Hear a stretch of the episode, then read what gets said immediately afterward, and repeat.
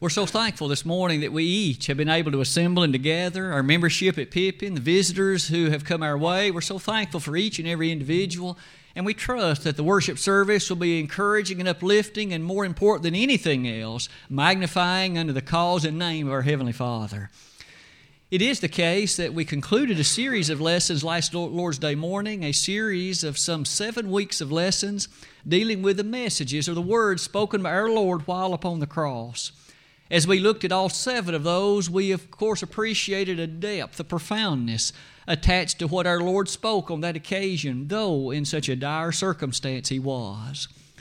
This morning, not in a series attached to that subject, but a lesson entitled The Best Book Almost Unknown.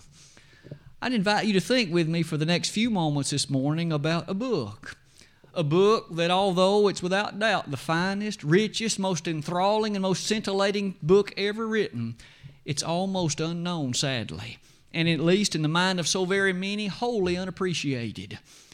As we give some thought for the next few moments to that, perhaps these introductory remarks would set us on our course of consideration. That book to which I refer is no doubt the one you've already appreciated. It's the holy text of the Bible that book that perhaps you're holding in your lap, that book that you may have a number of copies in one form or another at your house or other place of abode, you and I recognize how high and how respected the Bible, at least in the mind of some, is, and in fact, in the mind of very many others, it also occupies a very special place. We recognize you and I claim it has all the answers to the greatest questions of life in it. That means it's far better than any book used at any David Lipscomb or Tennessee Tech classroom. It's by far and away far better than any text of self help character, reference book, if you please. But yet, as we give that thought to the book, isn't it also sad that although many might feel that way, they don't seem to know too much about it? They seem to have a knowledge that's exceedingly lacking, perhaps even non existent, relative to so many of the features and aspects of that holy book. It is with that in mind that I would invite you to look at the very last statement on that slide that takes us back to the title of the lesson The Best Book Almost Unknown.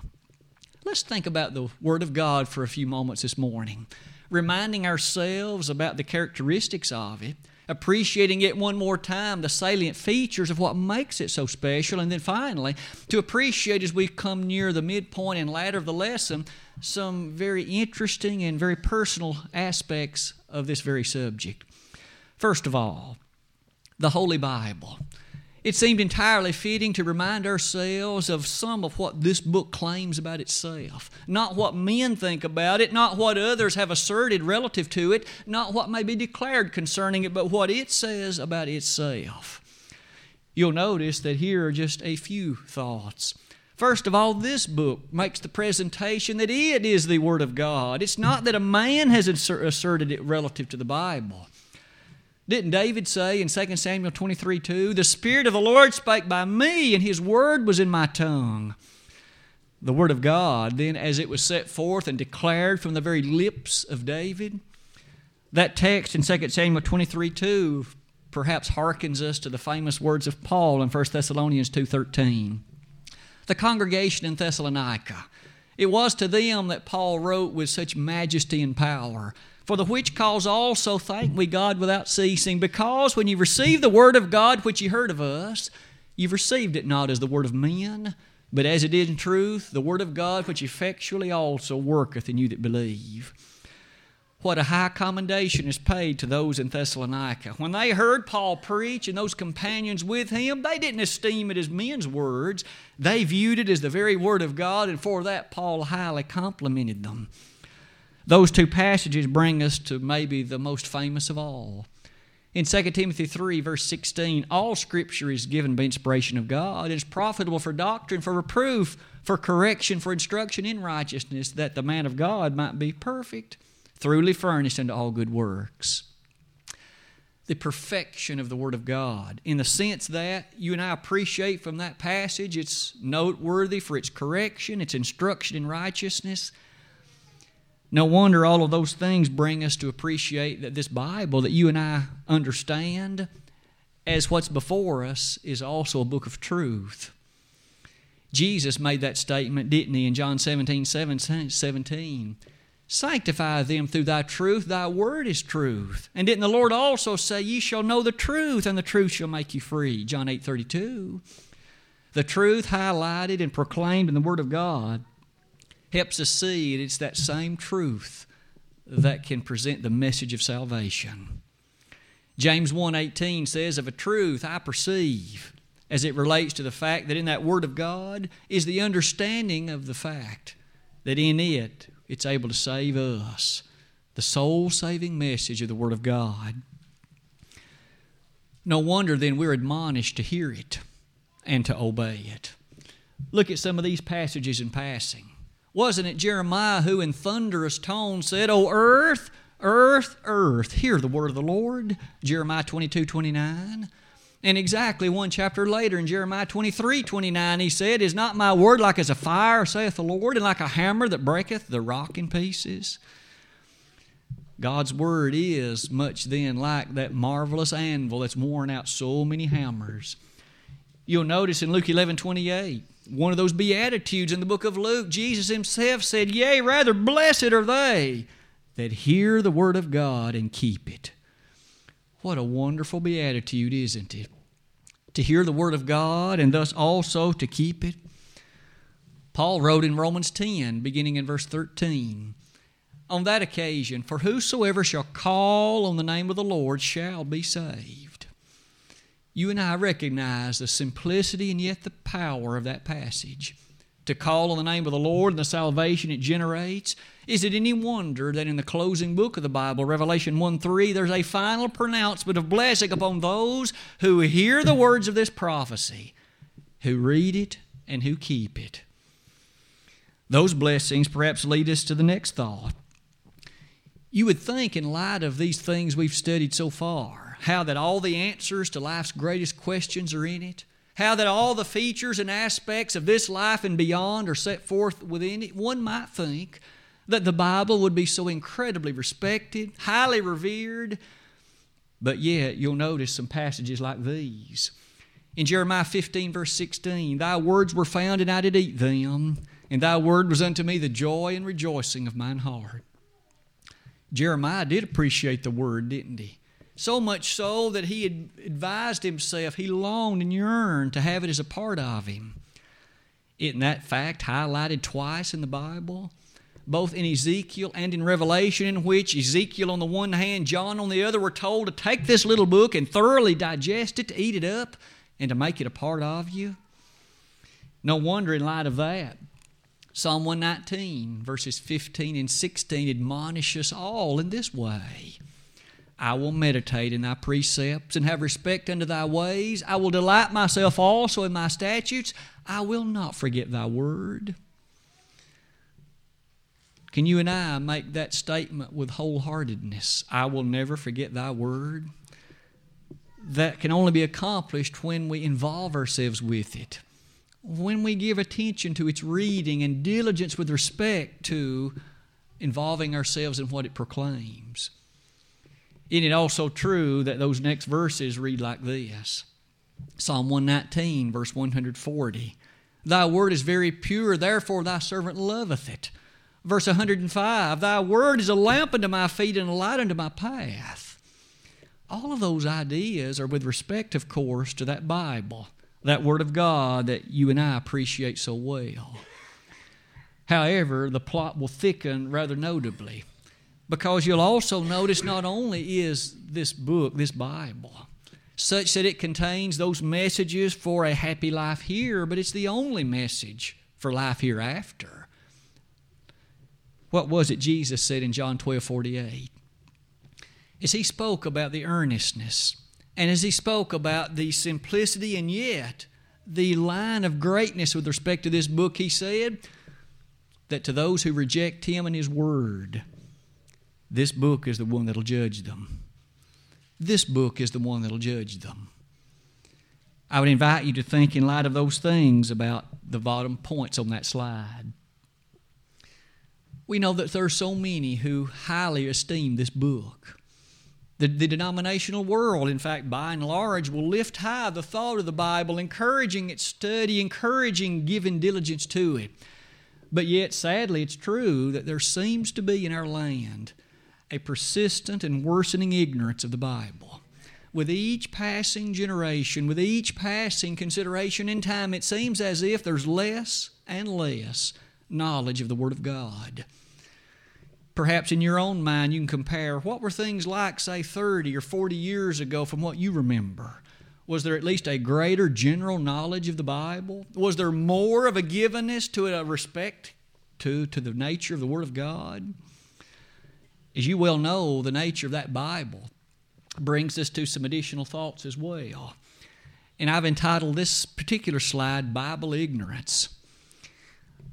Several years ago, I ran across an article, and it really captured my attention. I wanted to share with you some of the salient thoughts from that article. It was an article written by a gentleman from Wheaton College, which is a small interdenominational college in Massachusetts. Wheaton is well known for having a very strong evangelical base. And by that I mean this they attract students who come from homes for which you would think the Bible would have been highly respected. They come from homes of people who took their kids to some kind of church service. These kids participated in Bible camps and other kinds of church related activities. Now, please note, I'm not saying it's Church of Christ. Wheaton is not a Church of Christ school, and they wouldn't claim it. But it is a school in which, by and large, the clientele are students who you would think would have a high appreciation of and a rather sufficient working knowledge in some ways of the statements of the Bible.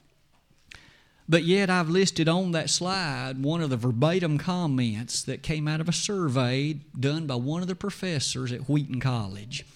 Let me fill you in with a little background. The incoming freshman class at Wheaton is given a, a, a quiz, or at least a survey. And each student fills it out, and it's just some questions about the Bible. It's not used to determine a grade. It's not used in any way to either positively or negatively impact. It's just for survey purposes. And the survey is, in fact, done by one of the, the theology professors there at the college. Gary Burge, as I recall, is his name. And these are just some of the results of the survey that he has noted over the course of his years of, of giving it. I'd like to read that. If you'd like to read along as I read it, that's certainly fine. This is what Dr. Burge said. One third of the freshmen could not put the following in chronological order Christ, Abraham, Pentecost, and the Old Testament prophets half could not sequence these events Isaac's birth, Judah's exile, Moses in Egypt, and Saul's death. Incredibly, one third could not identify Matthew as an apostle from a list of New Testament names. When asked to locate the biblical books supplying a given story, one third could not find Paul's travels in the book of Acts. Half did not know that the Christmas story was in Matthew or that the Passover story was in Exodus. You'll notice it's not as if many of the questions were extremely involved. It's just simple ones about where some major overwhelming events might well be located. And a substantial fraction of those polled, surveyed, could not tell what the answer correctly was. Beyond that, some more comments Dr. Burge became intrigued. So, if the general state of knowledge of incoming freshmen seems to be slipping, he wondered suppose I give this particular quiz or this particular set of questions to some youth at various congregations locally. Would they fare any better? Would their knowledge be perhaps deeper? Would they score better on the quiz? Here's the result Fully 80% could not place Moses, Adam, David, Solomon, and Abraham in chronological order. Only 15% could place in order the major events of Jesus and Paul's lives. And only 33% could find the Sermon on the Mount in the New Testament. A whopping 80% did not know where to find the Lord's Prayer. Keep in mind, now that particular set of ideas was with respect to polling again youth, teenagers, if you will, at some local places of worship there in the Massachusetts area. At this point, you can begin to see the conclusions that he wrote at the bottom. I found this kind of frightening. His conclusion was that current American culture is post biblical. That is to say, it's past the Bible. It doesn't rely on the Bible anymore. Our culture, our youth give their attention and the very substance and meaning and profusion of life to something other than this book. Their knowledge of it is passing at best. By and large, they're ignorant of the major features and the things found in the Word of God. Post biblical. I think each of us would be frightened to think are we moving into an era of time in which America is post biblical, that this book is obsolete, it's oblivious, it's old fashioned and un- in- insignificant. There clearly are many who feel that way. As you give thought to the nature of this kind of assessment, it's not very encouraging, is it? I thought that you might be interested to look at some of the questions that he asked them on these, on these questionnaires. What are some of these questions that they couldn't answer very well? Would you and I do any better? Would you and I be able, with confidence, to answer these questions and do far better than what they did. Let's look at some of them and see. Let me say that there will in total be 25 of these questions. Roughly 22 of them are directly off his questionnaire. I submitted three extra, so I won't claim they were all due to him. But here are some questions identically asked in this questionnaire. I won't ask for us to give a show of hands, but I would just ask you and I to think about our ability to answer with confidence these questions. First of all, which one of these in the list is not a book in the Bible? A. Isaiah, B. Jude, C. Hezekiah, D. Amos, E. The Song of Solomon. Would you and I be able to appreciate the fact that of that list, Hezekiah is not a book in the Bible? Question two Who was Israel's first king? Was it A. Saul, B. Solomon, C. David, D. Samuel, or E. Moses?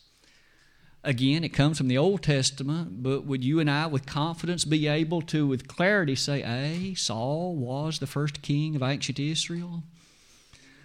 Question C, or question three. Sarah and Abraham had a son in their old age and named him Laughter. What was his real name? Perhaps to your mind and mine come scenes of recollection about that word laughter, but our choices A. Samuel, B. Moses, C. Isaac, D. Jacob, or E. Ishmael. Again, a significant event for the future events to the world, even at this point in time. Would you and I be able to confidently say that C. Isaac was the son of promise? Question four Which of the following is not an Old Testament prophet? Our choices A. Elisha, B. Elijah, C. Aaron, D. Isaiah, or E. Joel. Now remember, these were the questions that this gentleman asked. Would we fare better than those students? Would we be able to easily assert the fact that Though Aaron was a high priest, he was not a prophet. Correct answer was C. What about the next set of questions? Question number five.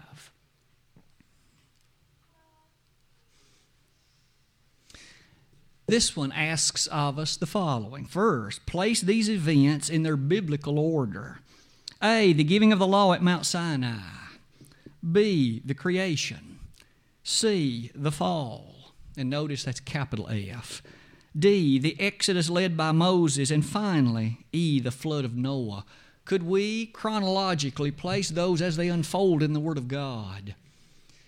With a bit of thought, we would be able to appreciate the fact that the creation obviously is first, B, and then beyond that we come to C and E, and then D and A placing them again in the order in which they appear in the Word of God. Question six, place the following characters in their biblical order. And by that, again, he means the order in which they occur in the Bible A. Moses, B. Adam, C. David, D. Solomon, and E. Abraham. I suppose we would each readily appreciate the occurrence of Adam as the first one. He was the first man, 1 Corinthians 15 45. But beyond that, we have E, A, C, and D. One by one, you can begin to get a sense of the kinds of questions that were asked. But let's look at the next one. Question seven Which of the following books is from the New Testament? Our choices A. Judges, B. Malachi, C. Deuteronomy, D. Hebrews, or E. Isaiah. Four of them are from the Old Testament, one is from the New. Which is it? Hebrews is the New Testament book, isn't it? So D was our correct answer. Question 8 Who wrote the book of Philemon? Was it A. Philemon, B. Paul, C. Peter, D. Onesimus, or E. John? And of course, we would readily appreciate that Paul, B., wrote the book of Philemon, didn't he? Through these eight questions, how are you and I doing? Question 9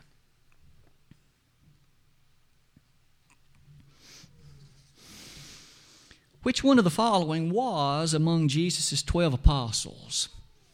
A. Paul, B. Matthew, C. Luke, D. Timothy, or E. Silas?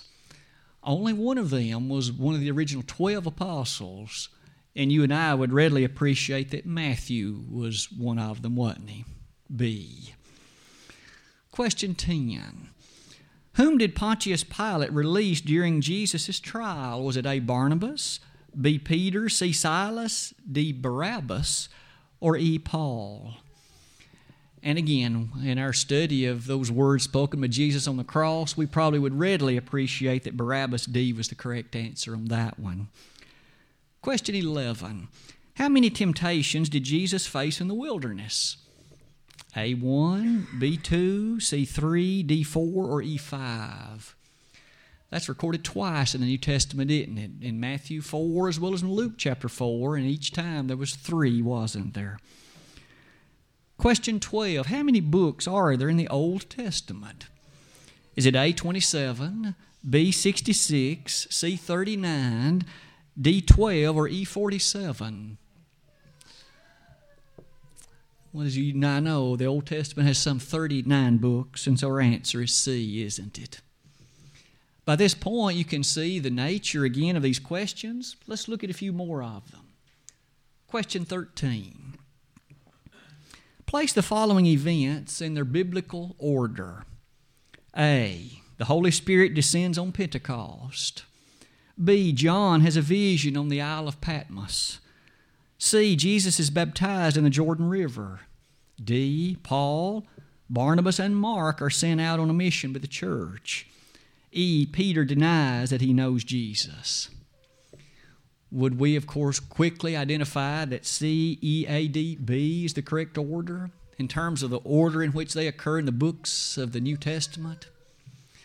Question number 14 place the following events in their biblical order A. Paul's arrest in Jerusalem.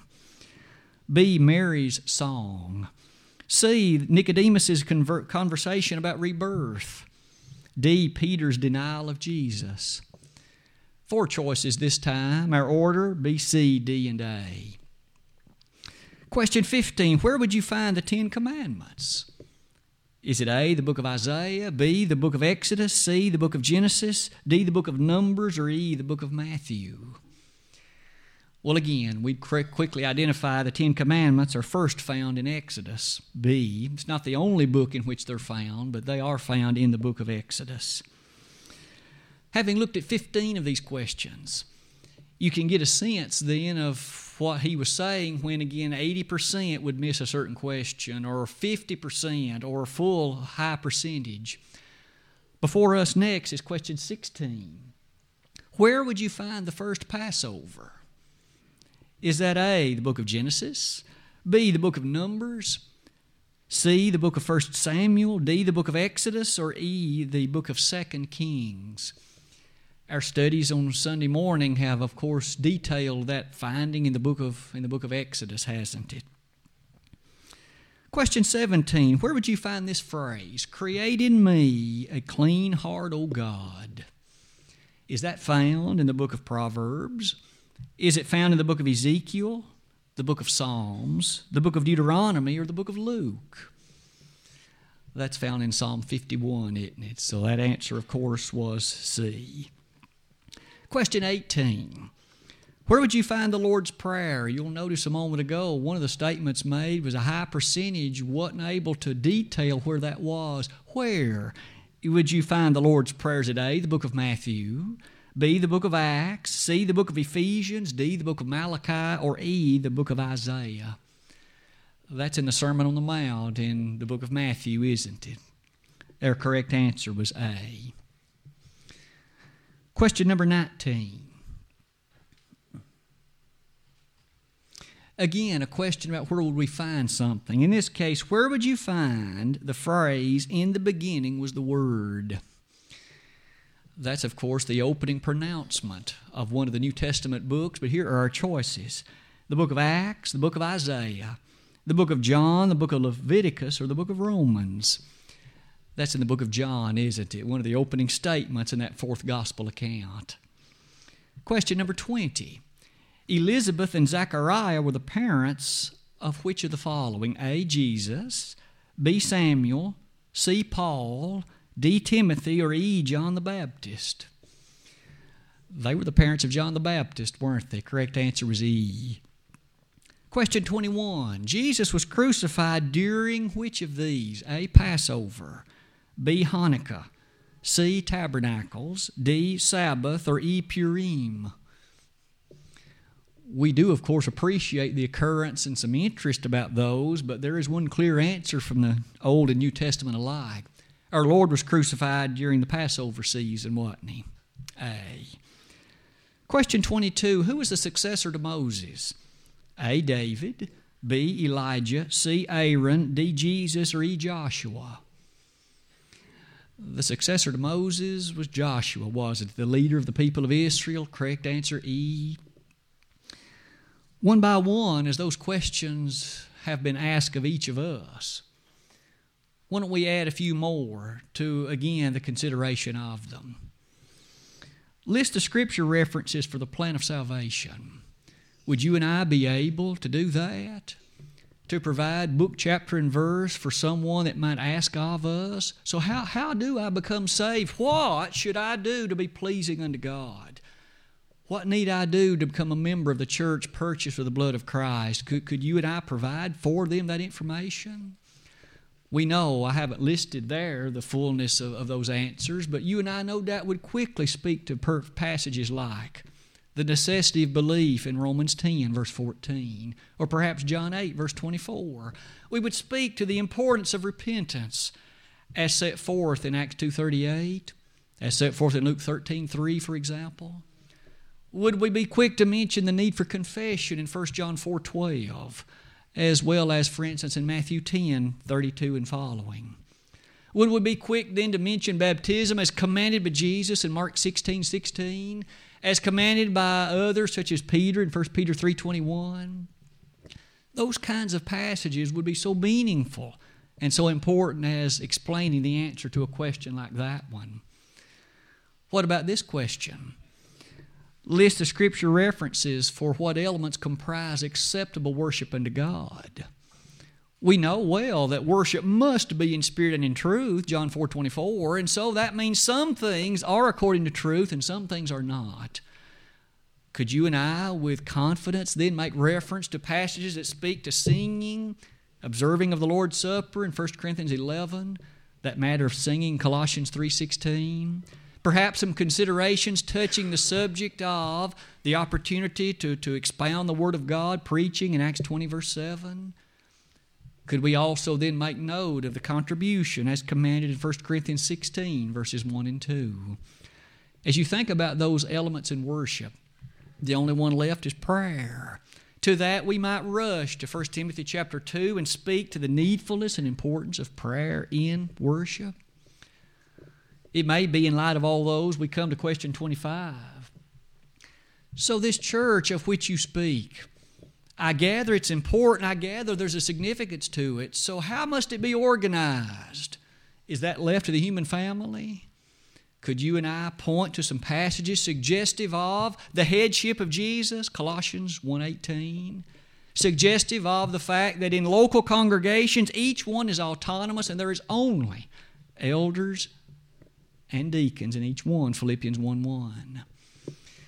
When we think then about the nature of questions like all of these, they are somewhat suggestive of each of us asking ourselves, How did you do? And how did I do?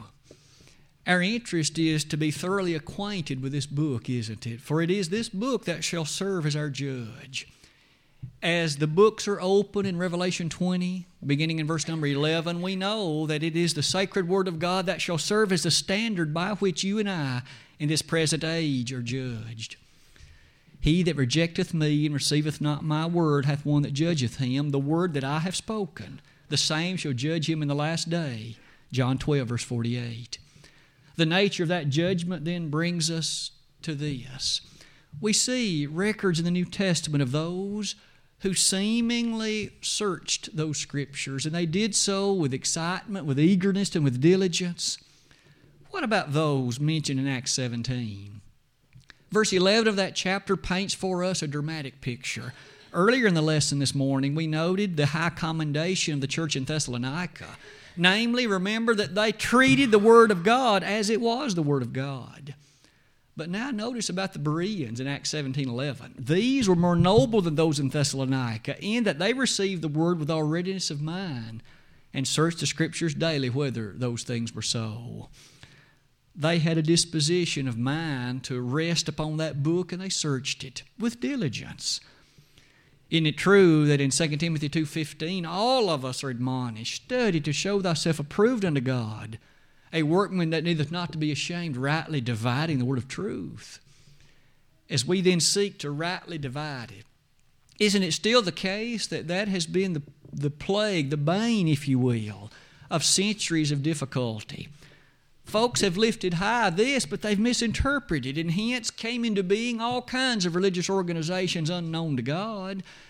And not only that, we notice it sprang from an ignorance in one way or another of the dutifulness of the Word of God. As you come near the bottom of that slide, there is a passage in Philippians 4 that's always a very positive, encouraging passage. A passage that helps appreciate in your mind and mine the following I can do all things through Christ, which strengtheneth me. It's quite likely the truth that you and I won't be able to memorize all 31,102 verses of this book. But God doesn't demand that of us to go to heaven. He does demand that we have a working knowledge of it. He does demand that we be able, of course, to appreciate the right division of it. And you'll notice that in some instances, those questions hinged critically on a right division. You and I know, based on some chronological matters, for instance, there, we couldn't go to John the Baptist to learn how the church is organized. He died long before the church was established. But it's features like that, if one failed in understanding it, that might lead you to turn to the wrong places and go to the wrong books, trying to find answers to certain things. Those youth at Wheaton College, I hope, have challenged each of us that though we may not be students at that university, we ought to strive to be working students of the Word of God. You'll notice, perhaps in one last observation as you come to the conclusion, you can perhaps see why I chose the title that I did. I know that's by and large not true of the Pippin Church of Christ, but I chose that title because it is frightening, isn't it? What's going to happen if in 50 years the knowledge of the Bible is proportionately less then than it is now? Compared to 50 years ago. America will almost have no association to the Bible anymore if that's true. Shockingly, you and I can start to turn that tide, or at least make sure in our own lives that that's not the case. Maybe as the new year is shortly to be upon us, if it be the blessing of God, maybe you and I can revisit again the significance and importance of the Bible, making sure that we are involved in those places like Bible studies and worship where it's honored, respected, and studied. And also, there's you and I appreciate the nature of its study to incorporate it into our life. Today, the best book, almost unknown, May you and I never let it be so in our lives. And may we lift high the banner of respect for that Word of God. It is with that we come back to the lesson text that Brother Vestal read in our hearing earlier. In Psalm 119, verse number 97, Oh, how love I thy law! It is my meditation all the day. Do you and I then meditate upon it and find it enjoyable as we give attention to it? I hope we each have been reminded that there are even those in the world that understand biblical ignorance seems to be increasing. That's a tragedy and it's a shame and it doesn't bode well for our country. Because in this book we find righteousness exalteth the nation, but sin is a reproach to any people. Proverbs 14:34. This very morning, as you have thought about those questions, the nature of your life as a Christian, or maybe you haven't become a Christian yet, don't wait any longer. This third Sunday in December is the finest day there could be for you to obey the gospel. Jesus, in that New Testament record, gave what must be done in order to become a member of the body of Christ. Believe with all your heart that Jesus is the Son of God. Repent of your sins, confess His grand name as the Messiah, the Son of God, and be baptized. If we could assist you in that way today, why not make this a celebratory day? If you've become a member of the church at one time, but today you aren't faithful, you know that things have been done and said, others know about it, and you have in fact brought reproach on the very life you once had led. Why not come back today to your first love, Revelation 2 5, and let us pray with you and for you, just like was done for Simon in Acts the 8th chapter. If today we could be of help to you, let the Bible be your guide through life, and it'll sustain you in death, and it'll bless you in eternity. And if we can help you today, won't you come while together we stand and while we sing?